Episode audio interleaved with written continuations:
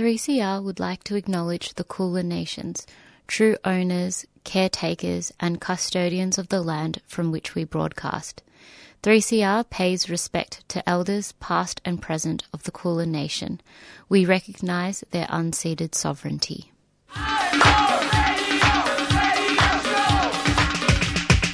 This is 3CR Breakfast. Oh yeah. Alternative news, analysis, and current affairs. Monday to Friday, 7am till 8.30am. Only double. Clap your hands.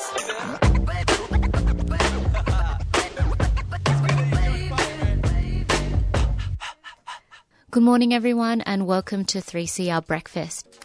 We're doing things a bit differently today. On today's show, we're going to be sharing with you some of our favourite voices and guests from this past year. So stay tuned for a great show.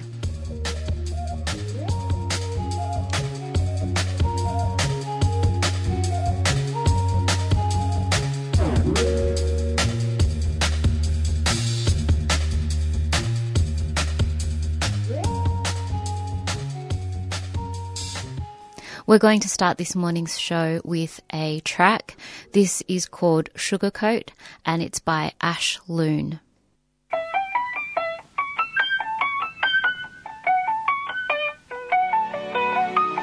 Texted you twice, but there's still no reply. So when you send me that, I'ma hit you with that good night. Needed a sign, but it's hiding right in plain sight. Fell for you hard, but you never were the right type.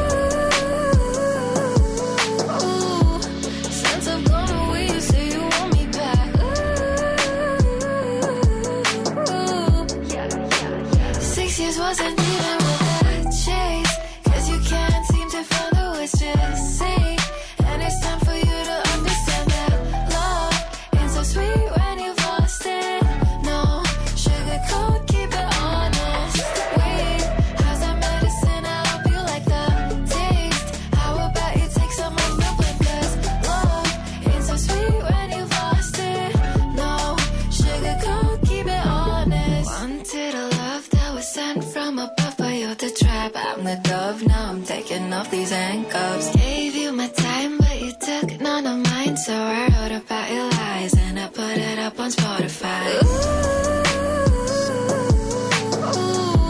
since I've gone away,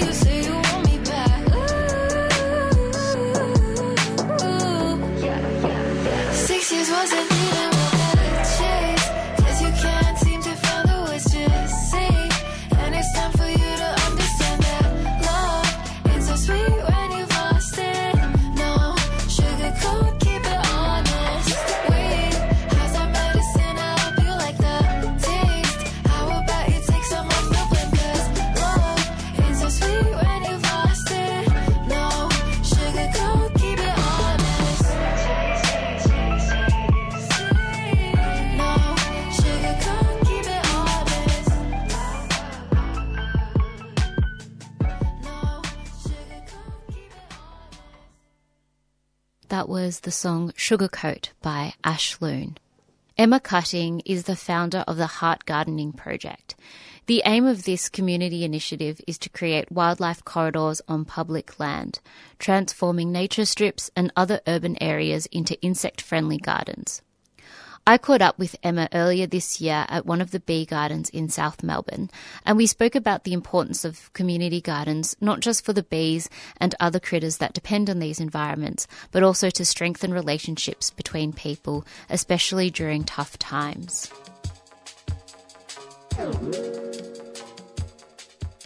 Welcome to 3CR Tuesday Breakfast, Emma. Could you please start by introducing yourself a bit more and telling us about your work? Hello, Fung. Good morning. Hello. Um, I am the founder of the Heart Gardening Project, and we're based, we're a community initiative uh, and not for profit organisation based in South Melbourne. And we bring humans and nature together through street gardening and public plantings. Awesome. And how did the Heart Gardening Project come about? It came about through many years of street gardening and me observing that there was a massive opportunity in these spaces, um, not only for nature, which was kind of the first thing that hit me, but also for the community, uh, which definitely um, that was one thing.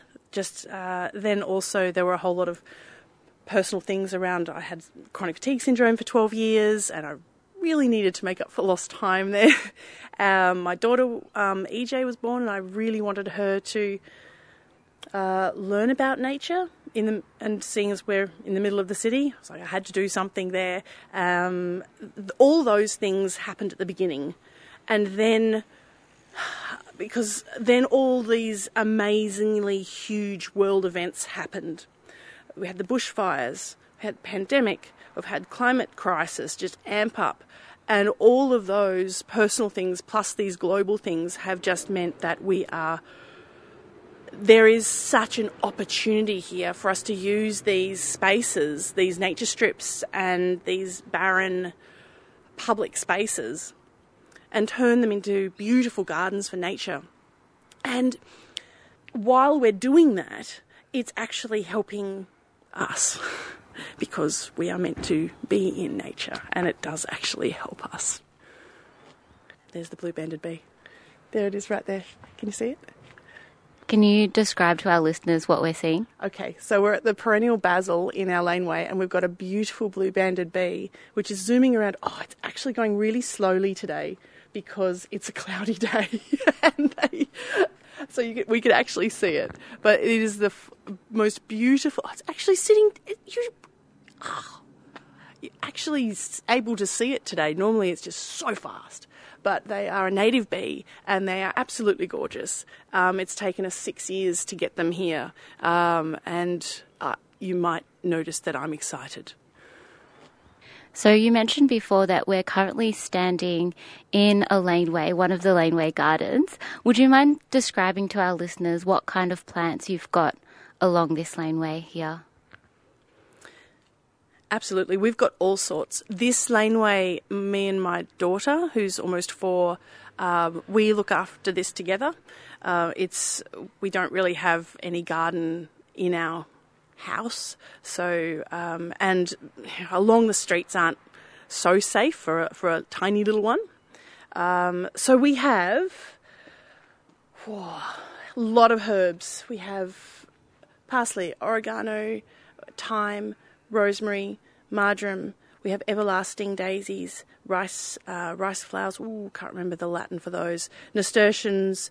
Um, we have calendula, catnip, which is one of the th- one of the plants that the blue banded bees like here. Bay, bay trees. We have um, woolly bushes, brachyscomes, so native daisies.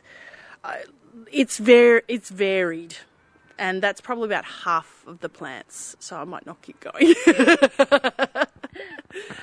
Um, you mentioned something before about uh, the fact that you and your daughter don't have a garden, and so you use the space just outside your place to plant all these beautiful plants. What would you recommend or suggest or advise to people who are in a similar situation? They want to they want to plant things, they want to be in nature, but they don't actually have the space. Because I imagine a lot of people do live in apartments and things like that. It's it's um, definitely something you hear a lot of in this area, and I'm sure in many other areas. Um, this is the case. So this is where street gardening becomes so important. Um, so as I would say, if you've got some space out the front of your house, then have a look at what you can do there because there is so much you can do. Um, check out your council nature strip guidelines. Most now will let you do something, it's just how they'll let you do it. And then just get going with it. I mean, there's a lot of information on street gardening on on our website, the heartgardeningproject.org.au. And then if you're really keen, I mean, I've, I've written a book, so you can always get that. but I, and I wrote that book because um, one of the uh, our main focus at the moment is the Melbourne Pollinator Corridor, and it's I've spent a year designing and and we've started it as well. It's an eight kilometre pollinator corridor that runs from the Botanic Gardens to Westgate Park, and it's we're aiming it's community led that and it's within local government uh, constraints, but not with local government. Um, and we're looking at planting 200 Indigenous focused gardens. Um, that's about 18,000 plants in the next couple of years. And it's, it's really exciting. It's based on uh, science. I know you had um, Catherine Berthon on. It's- I've been working with with Catherine as well as about 20 other specialists on how to do this, um, you know, about wildlife corridors, how they work, uh, looking at urban planning, etc., etc. And uh, it's very exciting.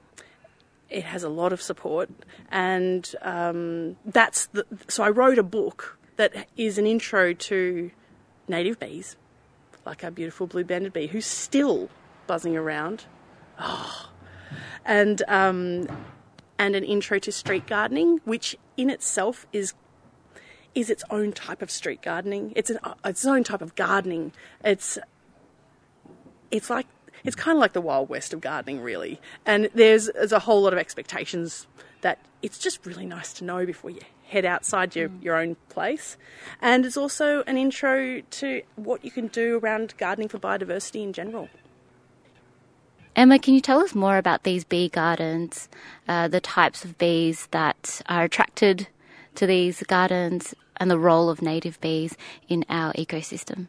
So, so far, the Heart Gardening Project has helped to create over 70 street gardens.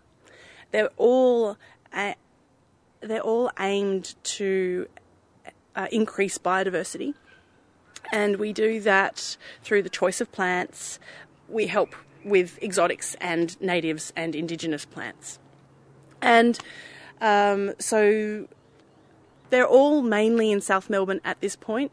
I believe there are people, um, I've definitely, um, my book has gone out around Australia, so I'm thinking, I- I'm yet to find out whether it's actually outside, but I think it is.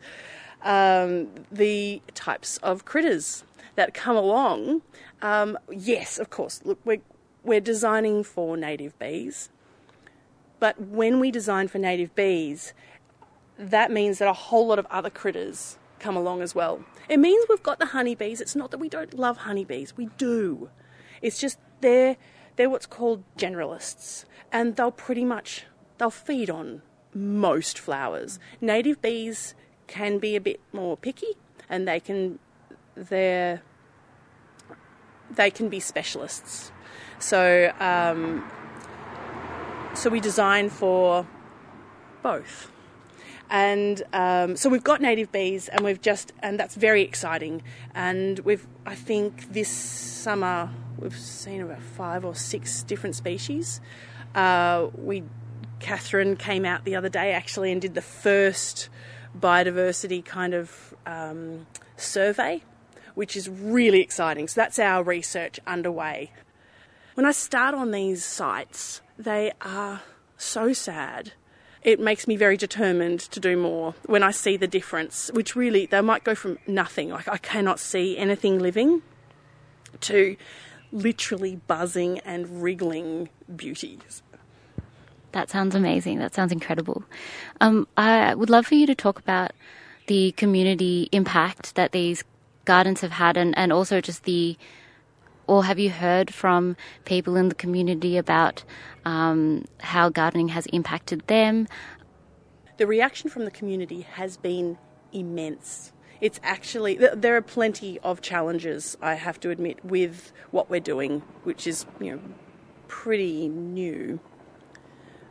But the reaction and the constant, incredible support from the community is what I, I ride on that wave of massive positive um, feedback from the very, very beginning.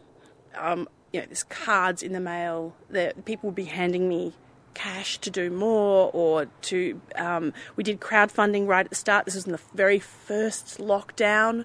a while ago now, um, and we did uh, we raised five thousand dollars to to build gardens, and it's every day, every day I hear stories about how someone's noticed something in the garden or they've noticed little critters more because of you know what I've been doing or um, they've, they've got kids that stop and they have conversations with their families either at home. So it sparks conversations about nature which it's that's very powerful stuff.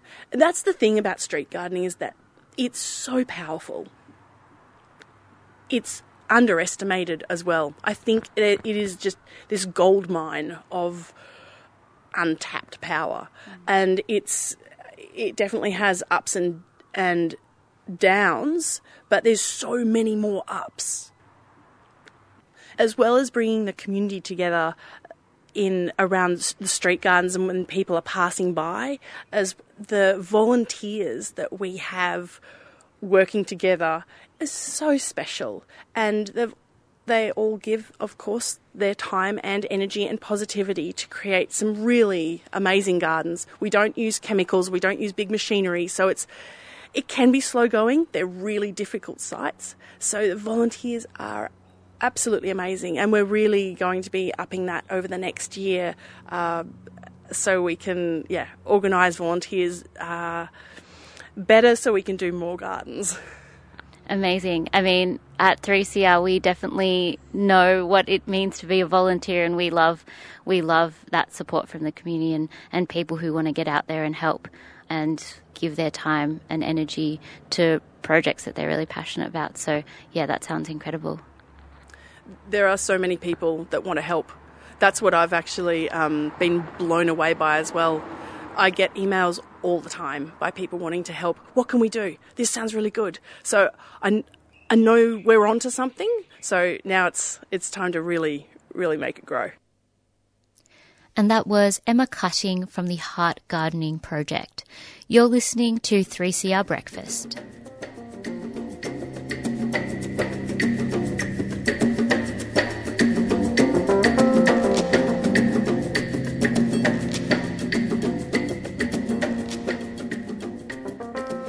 Here's another song for you. This is by Nairi and it's called Closer.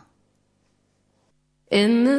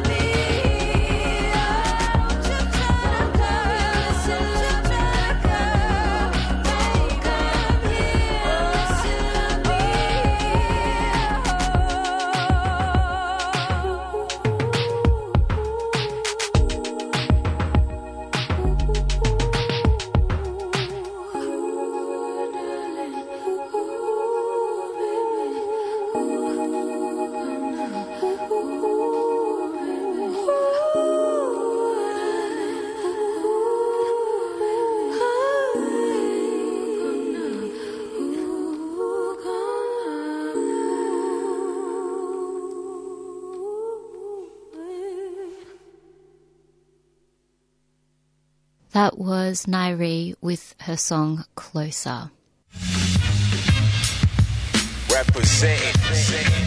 You're listening to summer programming on 3CR. The regular breakfast team is taking a break, so we're bringing you highlights from 3CR's current affairs programs. Representing. The East Coast.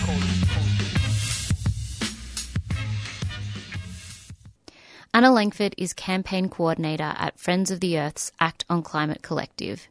She joined us this year to talk about the report Climate Impacts at Work, which was published by RMIT University in collaboration with Friends of the Earth and six Victorian unions. This report presents a worker centric analysis of climate change impacts and describes how the climate crisis is already impacting Victorian workers. Can you tell us more about this survey that was conducted and the type of questions that you asked workers?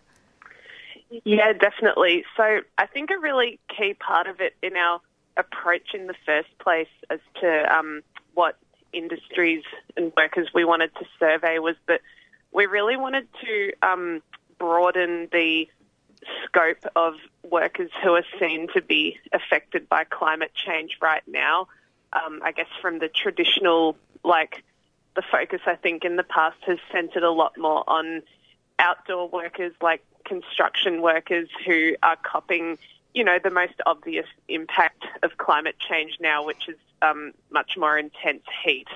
And that is obviously a really uh, crucial one to have focused on because, um, yeah, they are some of the, the workers that have been on the most obvious front lines of climate change. Uh, but we really wanted to cast the net a lot wider and see, you know, how many other industries and workers can we bring into this conversation so that they're able to see, articulate climate change as a problem that is already affecting them personally at work. So, as you can, as listeners will um, see from the unions you just named, we really cast a net to include everyone from office workers, transport workers, people in kitchens, health workers, um, who are all experiencing climate change in different kinds of ways on the ground. So the questions were aiming to draw out as many different aspects of that as we could. And that includes everything from all the different kinds of physical impacts, whether that's from a heat wave or an intense storm, all the way through till the mental health effects on workers um, that can be exacerbated by the physical effects. Yeah, and it was interesting that you just noted that you know you're you were looking to include um, you know a, a, wide range of, of workers and, and their experiences um, dealing with the impacts of climate change and looking at the report, you know, reading um, testimonies from um, people working in kitchens, like you said, they also suffer from uh, increased heats. Um, not just the people who are working outside or or people who are having to work during, you know, bushfire season and not receiving adequate PPE to um, to work through those um, conditions. Uh, I think it, it, yeah, for a lot of people, I think we don't necessarily think about um, how intense and how widespread uh, this issue is for workers.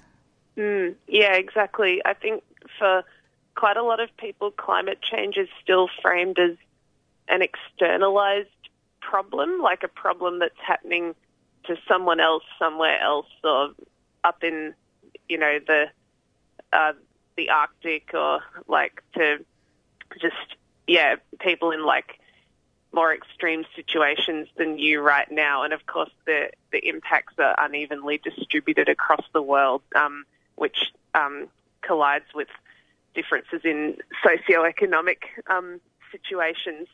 Um, and yeah, I think like through wanting to include all these different workers in the survey, we really just wanted to show um, how holistic it is already for people on the ground right here in Victoria, um, and therefore how holistic um, and worker centred the response to climate impacts that are going to continue to intensify needs to be. Um, because you know when when we when we're looking at the results, we're just we just kept seeing all the ways that each you know what happened in one industry, what affected one group of workers would then bounce off and affect another group. For example, with transport, uh, one thing we asked all workers about in the survey was if their transport to and from work had been disrupted because of climate impacts. And about a third of people across the whole spectrum of industries reported that they had experienced um, problems with transport to and from work, whether that's due to extreme heat or um, a storm or flooding or that kind of thing. So obviously, that you know affects the transport workers managing the public transport system who have to deal with that extra stress. But then it also flows on to workers in all those other industries, um, like for example, health workers who might not be able to get to the clients that they're doing in-home visits for. Yeah, and and and to um, it, it extends beyond just you know what workers have to deal with at work, but it also affects um, their lives outside of work in terms of you know their housing um, conditions. Like if a lot of these part-time casual workers are um, are living in rental housing and and with with the climate crisis, they're not provided with adequate um, cooling or heating, um, and so that affects them. You know, not just at work, but in their living conditions as well, or you know, just reading the report and, and seeing that a lot of people are now working from home uh, since COVID. Um, but again, if, if they're not adequately supplied with um, with heating or cooling, um, the more that we experience extreme weather, you know, the harder it is for them to to carry out their work. So it, yeah, it, it's it's not just a. I mean, it's more than just a work issue. Like you said, it's it needs to be looked at in a holistic sense and see that it affects you know people's um, living conditions as well. Yeah, exactly. And that is really what we mean when we say that it's a worker centric study and that the response to intensifying climate impacts should be worker centric. It doesn't actually mean just confined to your workplace, but it means taking a look at what your what stresses you're being put under as a worker in your job. How does that flow on to your your home life and your your family and community through that? And even it can also be in the reverse, like if your work situation is relatively comfortable, if your home situation, for example, a really uncomfortable rental property, uh, is constantly affecting things like your sleep cycle and just how, yeah, how well you're able to function at home during extreme weather, then that flows on to affect how well you're able to function in the workplace. Um, one thing about extreme heat that we really saw pop up in, as real life examples in the survey was that when there's a heat is something that accumulates in your body over days. So, like, you know, when there's a heat wave that lasts a couple of days, you're going to be feeling the effects of the same temperature a lot more intensely on, say, the fifth day than the first day, um, even if the actual temperature is not necessarily higher. Because if you if you go home and you're not able to adequately cool down at night, then you yeah you wake up and start the next day in a much more depleted state that won't actually get better until you're able to fully cool down for an extended period of time. Wow. So yeah, it's it it seems as though the the physical impacts on your body are, are quite extreme, and and I imagine what that does to your mental health as well. Um, wouldn't yeah isn't great at all. Um, I I wanted to touch briefly on the workers' perceptions of of climate change. Um, what kind of responses did you get from workers in terms of how they viewed um, the climate crisis and what's being done about it or what's not being done about it? Yeah, um, well, I think like there obviously like the the study being called climate impacts at work will have in some way skewed the results to um, a lot of people taking the survey who are already interested or aware of climate change in some way or other. Um, but also, like, I mean, we wanted to, we were aware that it being called climate impacts at work might even um, exclude, in a way, some people that have already suffered some of the most intense impacts of climate change, like, for example, um, you know, people who are still traumatized from um, bushfires and just might not be able to share their experiences yet in that way. Um, but across the board, we just did see a really strong awareness of the ways that climate change is already playing out in people's lives and their communities. Um, and I think that came through really strongly in the the mental health findings. So across the whole spectrum of workers that took the survey, 48% of the whole sample reported that they felt their mental health um, had already been affected by climate impacts. Um, and that wasn't just the kind of, you know, you know about climate change as a concept, therefore you're you're stressed and anxious about it. It was really like being linked to the on the ground experiences people were having, whether that was the smoke in the 2019-20 fires um, or the more recent floods. Yeah, um, it's it's. I mean, I think for I mean, I don't want to speak for everyone, but it seems like the majority of people, and especially those taking that um, survey, know already um, how the climate is negatively impacting um, everyone, especially workers, um, in a variety of situations. Um, is there anything that uh, I guess is? Are there any support services, or if there are any workers who are um, who are wanting to speak to someone about about how the climate is impacting them at work? Is there anyone that they can talk to? Um, yeah, I, so I think there's like there's a few different um, things coming up. Like the the union movement is really you know jumping on the front foot with responding um, to the climate crisis as um, a worker issue and a class issue. Um, and I think there's lots of really good work going on there that union members um, and workers can track and be involved with.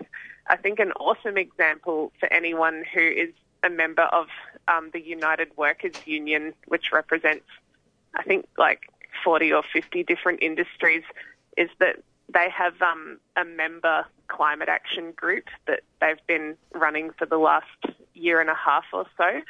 And it's a place for um, members to come along to regular meetings and share their experiences as to how they're um, being affected by climate impacts and also like talk about what kind of responses they want to see from employers and the union and um, from governments. And they've like they've been doing that kind of you know just story sharing and conceptual work, but they're also doing awesome on on the ground outreach work to their members whenever there's a climate disaster. Um, so, for example, when the bushfires and floods have happened, they've been doing like mass reach out to members in affected areas to check in on them and offer them support through um, relief payments if people have lost income or um, or their homes. So I think like that's a really innovative thing that's come up that I'd love to see more unions um, create a similar version of. And that member climate action group is actually available for any member of any union to join, even if it's not United Workers Union at the moment, because they're really keen to um, yeah, bring more people in on it. That was Anna Langford speaking to us about their report on how the climate crisis is impacting Victorian workers. You're listening to 3CR Breakfast.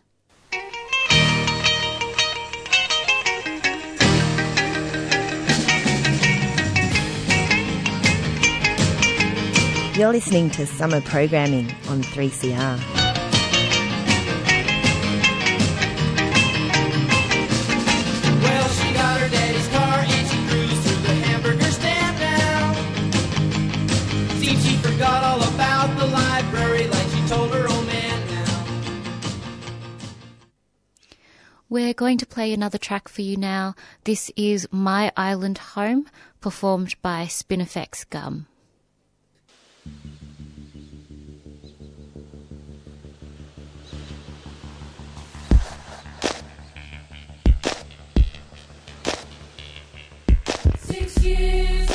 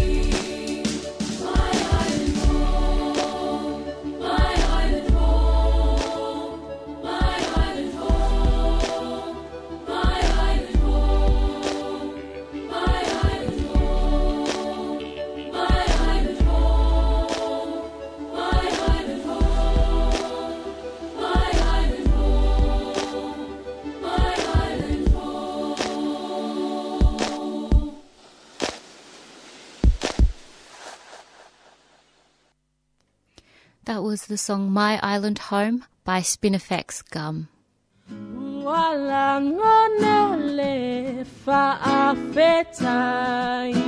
Tuesday Breakfast would like to thank our friends at Living Coco for their support of the program.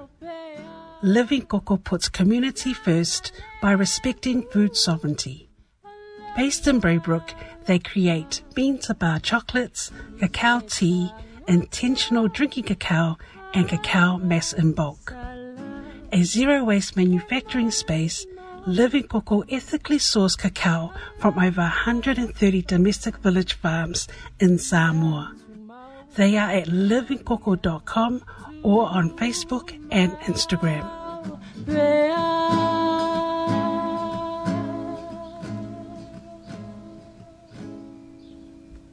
Murrawah Johnson is a wordy woman and is the First Nations program lead and co-director of Youth Verdict, a group of Queenslanders who are fighting for communities to thrive on a healthy planet. I caught up with Murrawah on Tuesday breakfast to talk about Youth Verdict's win against Waratah Coal, the massive Clive Palmer owned Galilee Basin coal project. A Queensland court said that the coal project should not go ahead because of its contribution to climate change, its environmental impacts, and because it would erode human rights. This was the first time that human rights arguments were used in a climate change case in Australia. Welcome to 3CR Murrawah. Firstly, can you tell us about Youth Verdict and how you got involved in this organisation? Yeah, thank you. Thank you for having me on the program. Really excited to be here. I uh, love to talk about a win against Clive Palmer any day of the week. So Youth Verdict, we're essentially a Queensland based group of young people who care about, um, climate, um, the climate, I guess, taking action on climate change, but, um, really center our, like try to position ourselves, uh, more so to uh, align with, I guess, First Nations land justice and sovereignty agendas. Um, and we see ourselves as sort of being, I guess, um, in, uh, I guess in this intersection of, um, climate action, but like pushing for First Nations to be really leading on that and doing that through supporting and investing in or getting, you know, the broader public to support and invest in um, First Nations cultures and protecting those. Um, being Queensland based, we have two Indigenous peoples up here, Aboriginal and Torres Strait Islander peoples. So the vastness of First Nations peoples in Queensland is really rich. Um, and then uh, for the last three years, obviously we've been, um, fighting Clive Palmer in court as well. And we see ourselves as very much sort of like, I guess, advocating in a way for young people to take litigation um, and to, I guess, have that be, you know, a legitimate sort of, um, pathway that young people can access and making, um, making access to, um, the legal system easier as well as some of the work that we want to do. But yeah, really, um, not saying that litigation is everything, but I think very much so coming out of Queensland, understanding that there's a big history of First Nations led litigation here that is um, I guess, um, had those ripple effects across the country, you know, with the state of Mabo and Kawada and Yana versus the Commonwealth and Akiba versus the Commonwealth. And of course, the Wik people versus Queensland. Um, so all of these, um, this, I guess, history of black litigation. And we really want to pay homage to that and I guess um, support other young people and young First Nations people who want to go down the litigation pathway of, I guess, um, standing up and resisting uh, against the fossil fuel industry in Queensland. So um, I'm sure everyone has read a bit about the case against Waratah coal mine, but can you tell us more about the project and the disastrous environmental impacts that it would have on country? Yeah, thank you very much. So the Galilee Basin has first, um, you know, there's been over seven years, eight years, uh, traditional owner resistance by the Wanguna Jagalingou people, um, to the opening up of the Galilee Basin against, um, Adani, now Bravus's Car- Carmichael mine. Um, but also Waratah has been on the cards for a long time in terms of, um, yeah, opening up the Galilee, which is one of the largest, um, up until Adani, one of the largest untapped coal reserves in the world. Um, where Waratah is proposed to be, which is about 30 kilometers outside of Alpha in central Queensland, um, on the Jagalingou side of Wanguna Jagalingou country. Um, yeah, so, um, where, pardon me, where Waratah is proposed to be, I guess, um, if Waratah were to go ahead, it would, I guess, um, create the infrastructure and the ability for a lot of other coal mines in the bottom left end of the Galilee Basin to open up. So again, with Adani opening up the top end of the Galilee Basin, we're really concerned about the bottom end opening up, but also there are like 30 new coal projects proposed at the moment throughout the Galilee and the Bowen Basins more to the east, um, towards like Rockhampton, Mackay. Um, and so, uh, yeah, that's just a little bit about the, the mine itself proposed many years ago by Clive Palmer. We've been um, objecting as youth verdict for three years now since 2020, um, but really shifted in 20. Uh, pardon me, shifted at the end of 2020 to have the cultural rights focus of the cultural rights of First Nations people at the forefront of youth verdicts case. So um, a little bit more about the case, like the details, I guess. We're represented by the Environmental Defenders Office in Queensland. We're co-objectors with the Bimblebox Alliance. So the Bimblebox Nature Reserve is actually, um, out, uh, where the mine site is proposed in central Queensland on Wangata Jagalingou country. Um, and so we're co-objectors with Bimblebox, uh, the Box Alliance, also known as, uh, referred to as TBA. And um, the focus for Bimblebox really is about the direct impacts that the mine would have um, on country, but um, definitely to the nature reserve as well. And then youth verdicts approach has always been more the focus on the indirect impacts, so the climate impacts of building a new coal mine. Um, and essentially through the climate impacts and, um, I guess our theory of change at YV being about supporting First Nations land justice, um, to have First Nations people lead action on climate change. We really shifted at the end of 2020 to have the focus on cultural rights. Um, and since then really make, um, I guess the youth verdict side of the case about, um, climate impacts to human rights and cultural rights of Aboriginal Torres Strait Islander people. Um, and I guess the original sort of theme was really about, um, uh, I guess the case where it, it, fit into a lot of, um, I guess the trend at the moment with a lot of youth cases, you know, going up against, um, billionaires or governments and suing them or, you know, taking legal action and litigation around climate, uh, climate change or climate inaction by those, um, governments or whoever it be.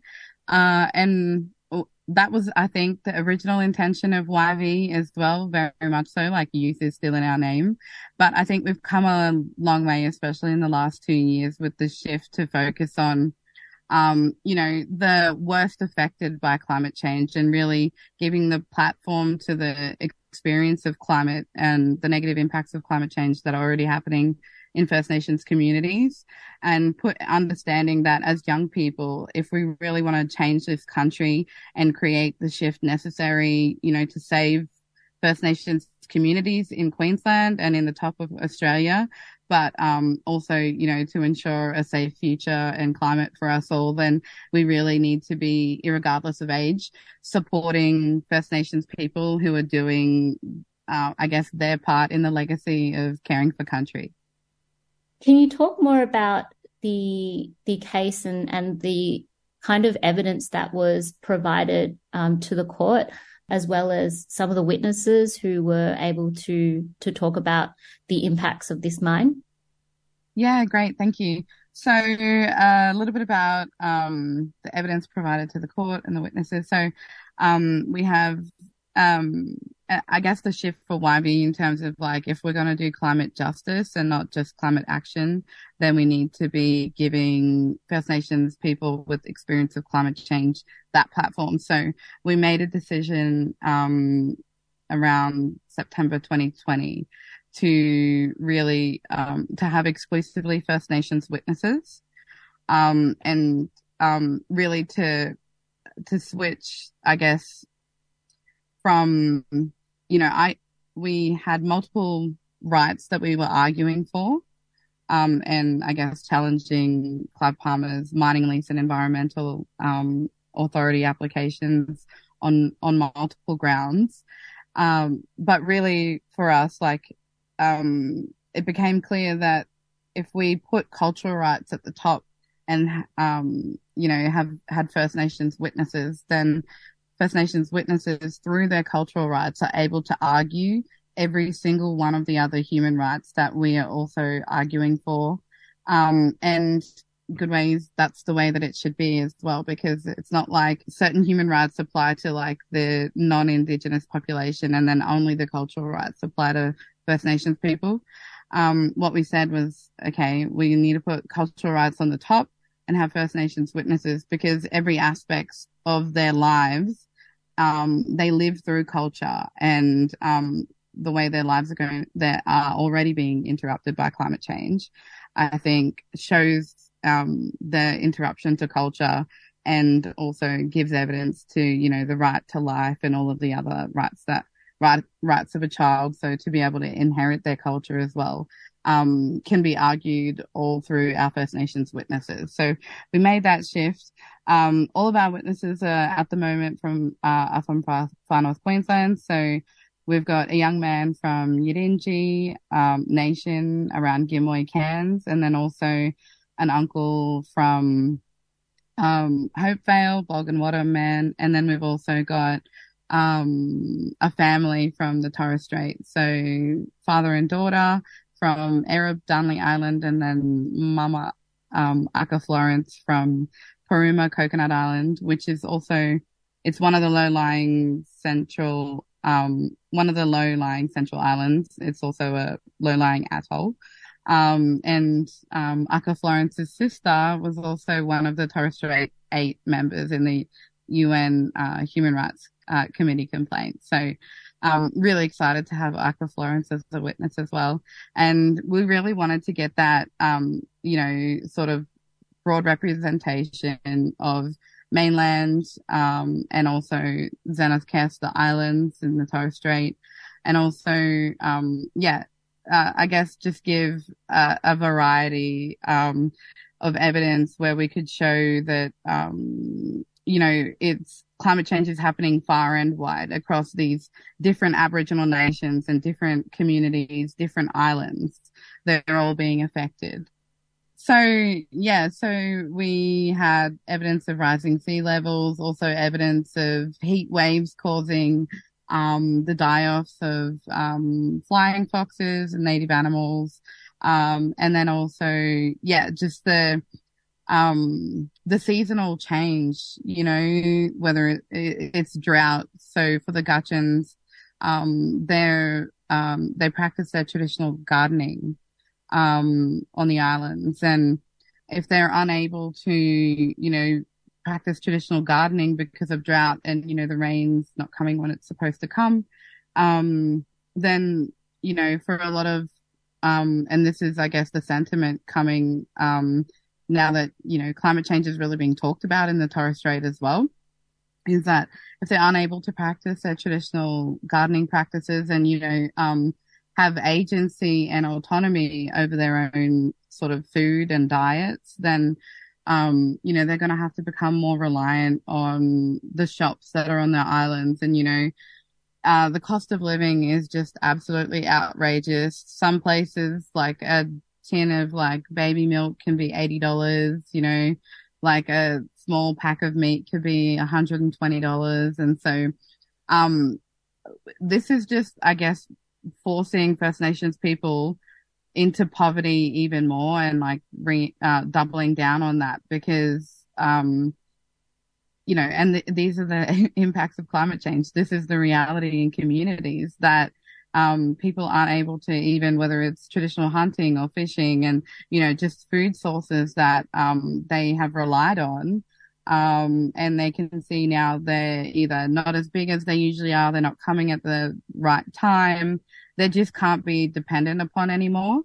Um, and it's causing, you know, First Nations peoples to have to look outside of the, um, yeah, to rely exclusively on, I guess, external food sources and, yeah, just in terms of remoteness and the vastness of Queensland, like really, um, it's just unacceptable. And it's just um, a, a total, you know, injustice for First Nations people, I guess, to be um, pushed out of, um, yeah, being able to live on their own land, essentially thinking about having to relocate, not just because of, you know, the rising sea levels, but also because of, um, the cost of living. Yeah. And I think when we are talking about how these issues are caused by, by climate change, it's so easy to forget that there's people or powers responsible for that climate change. So, you know, we're talking about the governments. It's really just like another form or ongoing form of colonization.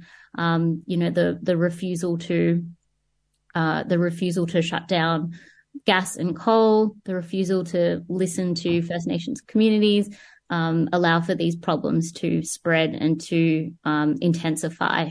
So, yeah, I think that's really interesting to note that it's not just about, you know, the environmental impacts, like you said, but leads to all these other issues for, for First Nations communities.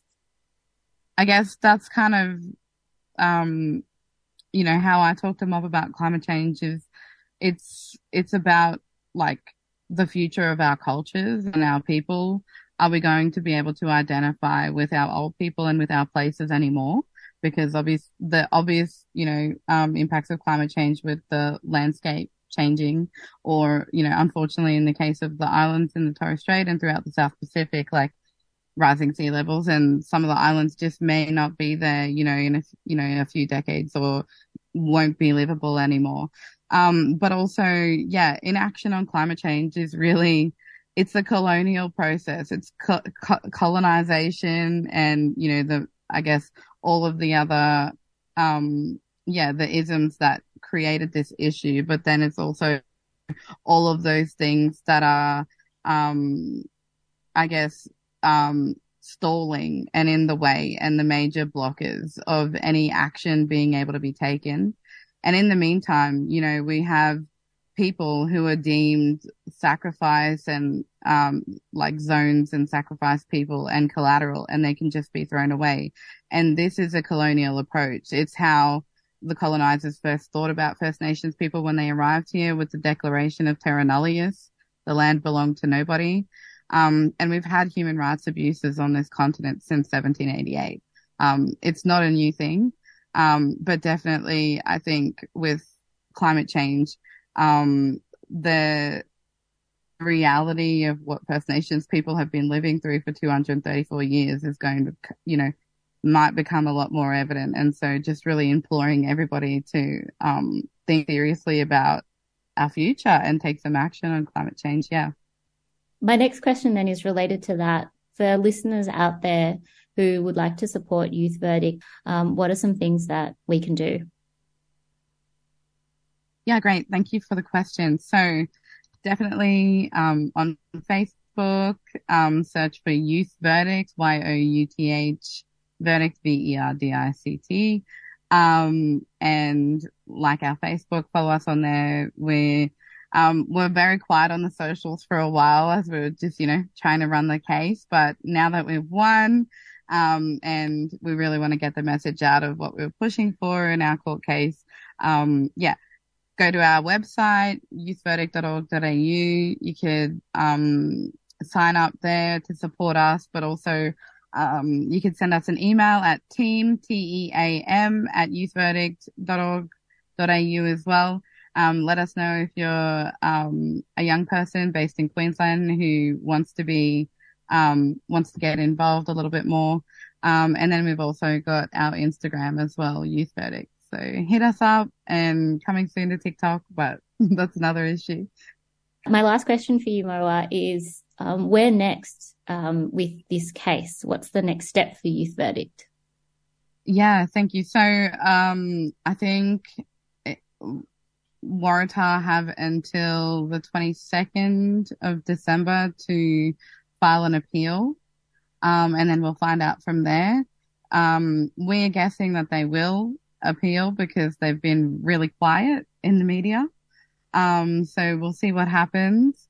Um, but also ongoing work is, you know, really supporting the communities that our witnesses come from to have conversations about, you know, maintaining culture um, on to the future and sort of like how we want um, to inform our climate action in a in a in a way that really um, celebrates the richness of First Nations cultures and really um, you know we're hoping that people will want to um, yeah our own people but also the broader mainstream community I guess invest in the protection of First Nations cultures and by doing that and investing in um, you know First Nations land rights and land justice um, work then um, you know, we like, yeah, traditional owners can stand up against these big projects more. And, um, hopefully, you know, we can really, um, interrupt and hopefully start to form some sort of, um, powerful attacks on the coal and mine, uh, uh, uh, coal industry in Queensland and, um, the mining industry throughout the, throughout Australia. Thank you so much for joining us today, Murrawah, to talk about um, the youth verdict's uh, win against Waratah Coal Mine and for talking to us about the importance of culture and the human rights of Aboriginal and Torres Strait Islanders when we're when we're talking specifically about um, climate change and its impacts. We'd love to speak to you again, maybe in the new year, to talk about any updates regarding the case. But for now, thanks so much for joining us on 3CR. Thank you so much for having me. Have a good day. You're listening to 3CR Breakfast. If you've just joined us, we just heard from Murrawah Johnson from Youth Verdict speaking to us about their win against Waratah Coal. Here's another song for you now. This is called Ngura or Rain Song and it's by Kardajala Kirridarra.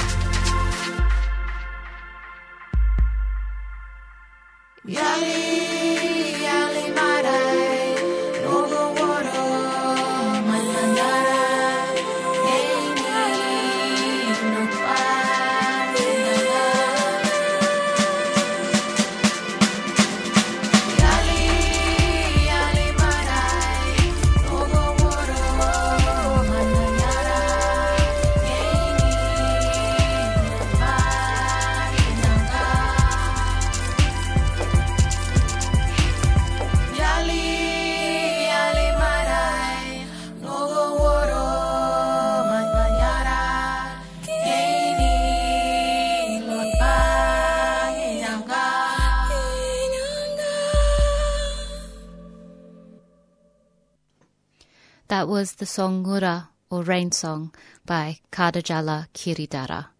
You're listening to 3CR 855 AM. One of the biggest stories to come out of 2022 was the arrest of Violet Coco, who originally was sentenced to eight months prison for a peaceful climate protest calling for more support for firefighters. New South Wales, Tasmania, and Victoria have introduced tough new laws that are punishing and criminalising people for peaceful protests, disregarding and infringing international human rights standards. We spoke to Katia Lalo recently about Violet Coco's case and the anti-protest laws in this state. Katia is a community lawyer and advocate living and working on Woiwurrung country. She is a long-term member of Melbourne Activist Legal Support. Furthermore, Katia is a good friend of 3CR, doing outdoor broadcasts and is also part of the board. Welcome to 3CR Breakfast, Katia. Thank you for Good Morning Tuesday Breakfasters. Thank you so much for joining us this morning. Um, can you start by telling our listeners uh, more about the work that you do at Melbourne Activist Legal Support? Yeah, so uh, Melbourne Activist Legal Support has, I think, sort of started or originated around the um, Occupy movement. So there was a group of uh, amazing community lawyers that were doing advocacy for people that were arrested during that process, uh, protest. Um, and then over the years, Melbourne Activist Legal Support has um, done a lot of legal observing. So we go out and we monitor police interaction or um, acts at protests and use of um, force. Uh, we also do a lot of training, so know your rights training, legal observer training for different activist groups and other uh, criminalised communities. Um, so yeah, we've been around a while, and I think the work is really integral and important to main, maintaining civil liberties within the protest space. Yeah, definitely. Um, especially with the increased presence of police at, at protests, um, it does feel better knowing that there are people looking out for um, protesters. And I think if listeners um, may have already seen uh, Melbourne Activist Legal Support out there, you've got the bright pink um, yeah. vests on at yep. protests. So, yeah, that's really important work that you're doing. Um, we've talked about this on 3CR Breakfast already to some extent, but could you talk us through the arrest and sentencing of Violet Coco? Yeah, so Violet was uh, part of an action uh, in April earlier this year where uh, for she was part of a climate action that stopped a lane of traffic on the Sydney Harbour Bridge. Um, she was just recently this week sentenced to a 15 month um, period in jail with a non parole period of eight months. Um, and her sentence, her lawyer is currently in the process of appealing her sentence, but she actually has been, um, she's now in custody, she's incarcerated. She wasn't granted bail until her next sentencing hearing or till the appeal goes through. Um, so she'll be in prison until at least March of next year, waiting for her sentencing outcome from the appeal. Yeah, and here on the station we've covered extensive, extensively the draconian protest laws here in our own state, um, especially when they're used to punish activists standing up for the environment and for communities affected by climate inaction. Can you tell us what Violet Coco's sentencing means for the future of protesting in Victoria as well as New South Wales? Yeah, so these laws, and as you've said, you've spoken a lot, and I know 3CR's covered this a lot, um, but yeah, the laws that are uh, in place in New South Wales and also um, in Victoria around forestry and Tasmania, and I think there's some laws in Queensland which are similar as well, um, are all very similar in that they um, punish anybody that uh, impedes on economic activity. So in New South Wales, with um, Violet Coco's matter, it was closing down um, major road. Um, in other areas, it's around impacting, say, the economic uh, activity of a port, or in Victoria, it's around logging.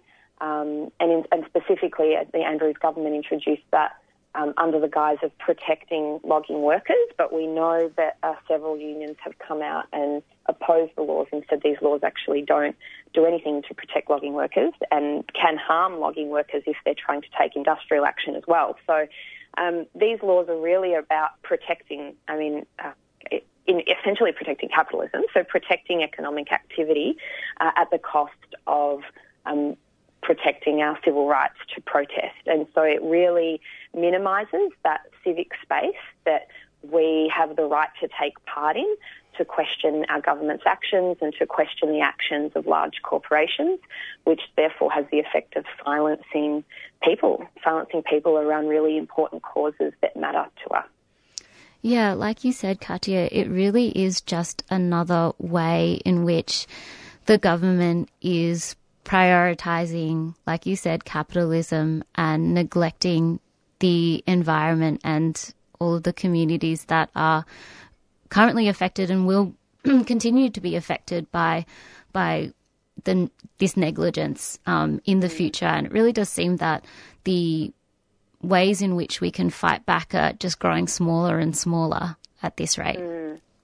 Yes, they are. And I think that, I mean, it's, it's really scary because I think that, um, particularly in Australia, being a country that experiences a lot of privilege for, and I won't say for everyone, I obviously we know that there are many groups within Australia that experience extreme oppression, but um, especially in a country where we appear to be quite comfortable. And I think that um, as these laws um, come into place and people don't actually stand up and fight against them, we slowly all lose our ability to speak out. So it's really scary that these things are happening. Is there anything that we can do to ensure that our rights to protest are, are being protected? I mean, that's a tricky question because I think, um, as you know, as we've seen in Violet Coco's um, case, there's been a huge uh, outcry from civil liberty groups, um, from legal organisations, even uh, unions, and even the UN Special Rapporteur on um, Political Assembly has uh, spoken out against it, saying that these are draconian laws and they punish people's right to to protest. So it's really tricky because as individuals, I think, and as community groups, um, you know, we can really try to speak out on it. But if governments aren't listening to us, it becomes really difficult. I guess one of the things that people can maybe do is, um, you know, look at the work. Obviously, jump online and look at the work that different civil liberties groups are doing, in, in particularly in the laws around forestry and logging in Victoria. Um, Friends of the Earth and other um, organisations, Environmental Justice Australia, are talking out a lot about it, so getting in contact with them. And I think just figuring out ways, if you're protesting or taking part in civil disobedience, um, to take care of yourself and others. And uh, I guess, you know, getting in touch with MELS definitely. MELS do, uh, Melbourne Activist Legal Support do a lot of training to support activists around legal observing, um, but also, um, you know, taking part in training that, say, organisations such as Counteract run around safety on direct action. Um, I know Fitzroy Legal Service is updating the activist uh, law handbook at the moment, so when that's updated and comes out, that will be a really important resource. So just really kind of getting across your rights as a protester and also the laws that govern the space. Uh, and also um, connecting with people that you trust and feel safe with to take part in those actions. Yeah, those are some really important um, tips, I guess, for people who are thinking of um, participating in direct action or, or protests in the future. Um, you were saying before, you know, that here in this country we are in some ways you know, by and large, quite comfortable um, and privileged. And it's funny to hear, you know, governments in this country talk about how lucky we are and talk about democracy and the freedom to be able to, you know, take to the streets and things like that, um, and compare this country to other places in the world. Um, it seems quite, you know, hypocritical or contradictory for those statements to be made whilst having, you know, our rights simultaneously limited and restricted by these laws. Yeah, yeah, definitely. It really is. Um, and I think that, um, I mean, it's, uh, it's, a, it's such an interesting area because also if you're looking at the ways in which um, legally, so under the Constitution, whilst we don't have a right to um, there's no written right to protest, there's an implied right. So under the Constitution, we have an implied right of political communication. And there's no such thing as, you know, the government's been talking a lot about illegal protests. There's no such thing as an illegal protest because protests are in of themselves um, a way of speaking out about unjust laws. So, you know, we protest is an important part of civic participation.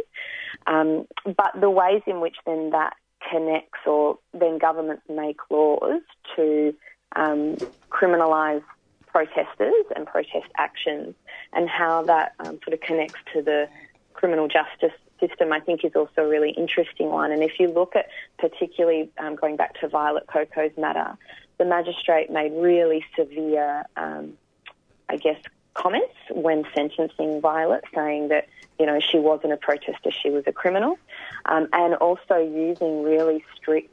Um, I guess when you're looking at sentencing, kind of using deterrence and punishment, which is the, sort of the um, one of the underpinning principles of sentencing, using deterrence and punishment as a way to come down hard on protesters and call them criminals. So it's um, really interesting because on one hand we have under, you know, we have a, an implied constitutional right to speak out about the things that are harming ourselves and our communities, but on the other hand we have a governments and a criminal justice system that are calling protesters criminals and saying they're taking part in illegal activity.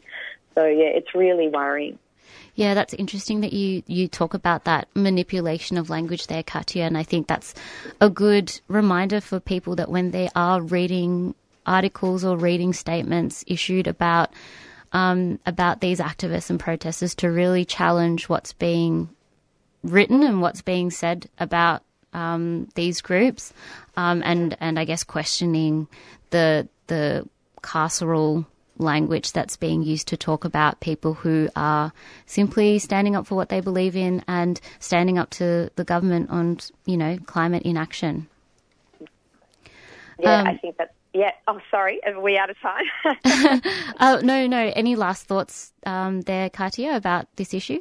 Oh yeah, I just think on that important part of language and something to finish up on was I think that the um, obviously because it happened in New South Wales, uh, the Attorney General had been making comments about, and I know the Premier in New South Wales had been making comments as well, as well as Violet Actions talking about um, that they need to balance sort of a proportionality principle. So, you know, that actions shouldn't impede on the freedom and safety of other people.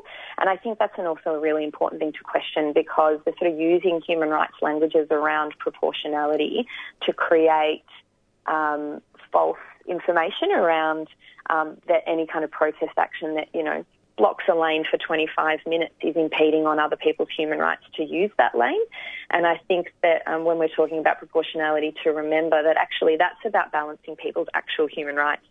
So I would just say, you know, to finish on that, that protest is going to cause inconvenience, and inconvenience is an important part of bringing to light the things that are inconvenience in people's lives, like climate change, for for example. So, um, yeah, just an important note around really criti- uh, being critical of that language about when human rights are used against us. Um, as a way to explain our actions as criminal, when really they're about um, calling for um, the safety and security of our community and our environment. Yeah, thank you for that, Katia, and, and that's a really important note to end on.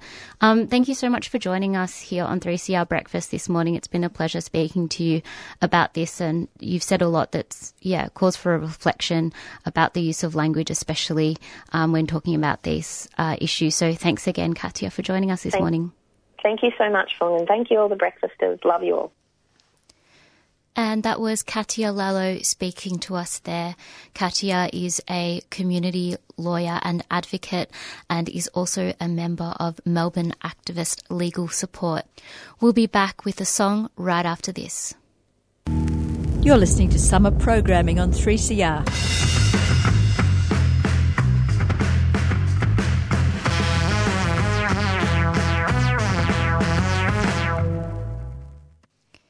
Here's another song for you.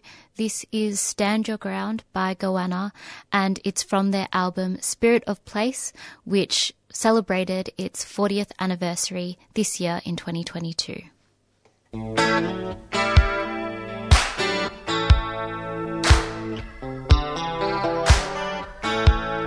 When you wake up one morning and they're pounding at your door telling you your business and what you're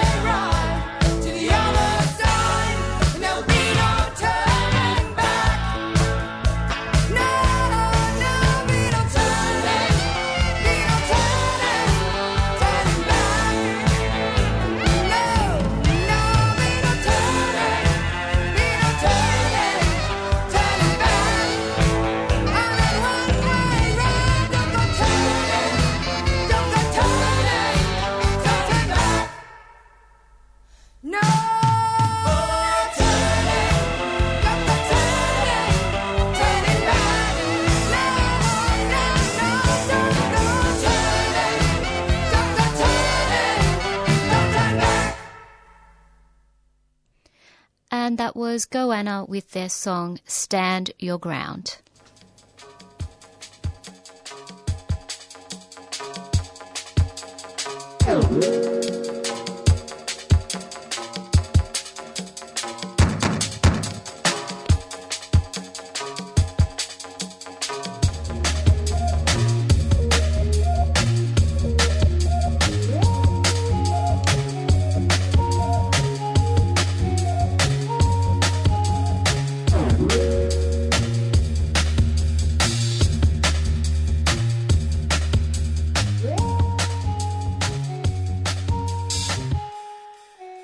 That's all we have time for on our show this morning. Thank you so much for joining us for our summer programming special. Just to recap what we listened to today, we started off by revisiting our interview with Emma Cutting from the Heart Gardening Project. Emma and I spoke about the importance of bees and the power of community gardens. Next up, we listened back to our discussion with Anna Langford, who spoke to us about the report called Climate Impacts at Work. That report was written by RMIT University and Friends of the Earth in collaboration with six Victorian unions. After that, we heard from Murrawah Johnson from Youth Verdict. Murrawah and I spoke about Waratah Coal, the coal project owned by Clive Palmer. And lastly, we heard from Katia Lalo, who is a community lawyer and advocate. Katia and I spoke about Violet Coco, who was arrested this year for her peaceful protest in Sydney. We also spoke about the tough new laws uh, in Victoria, New South Wales, and Tasmania that are punishing and criminalising folks for their role in peaceful protests. Thank you so much again for joining us on 3CR Breakfast this morning. Stay tuned for another summer programming special next week at 7 a.m.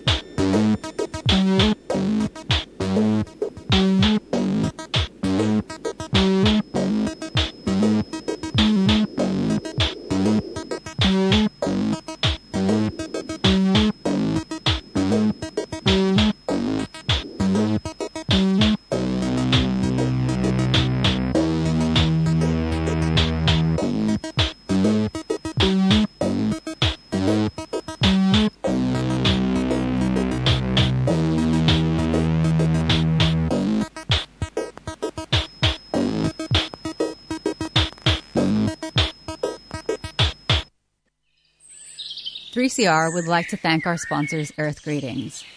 Cards that connect, care, and celebrate. Support wildlife and habitat with every purchase. Inspired by nature, giving back to the planet. Learn more at earthgreetings.com.au. 3CR Breakfast would like to thank the New International Bookshop, Melbourne's independent radical bookstore and venue, for their financial support of this program. You can find Nibs in the basement of Trades Hall in Victoria Street, Carlton. And while you're there, check out Radical Coffee, a worker-run cooperative cafe in the courtyard. Keep up to date with upcoming events at nibs.org.au.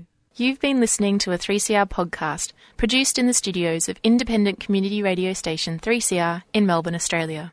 For more information, go to allthews.3cr.org.au.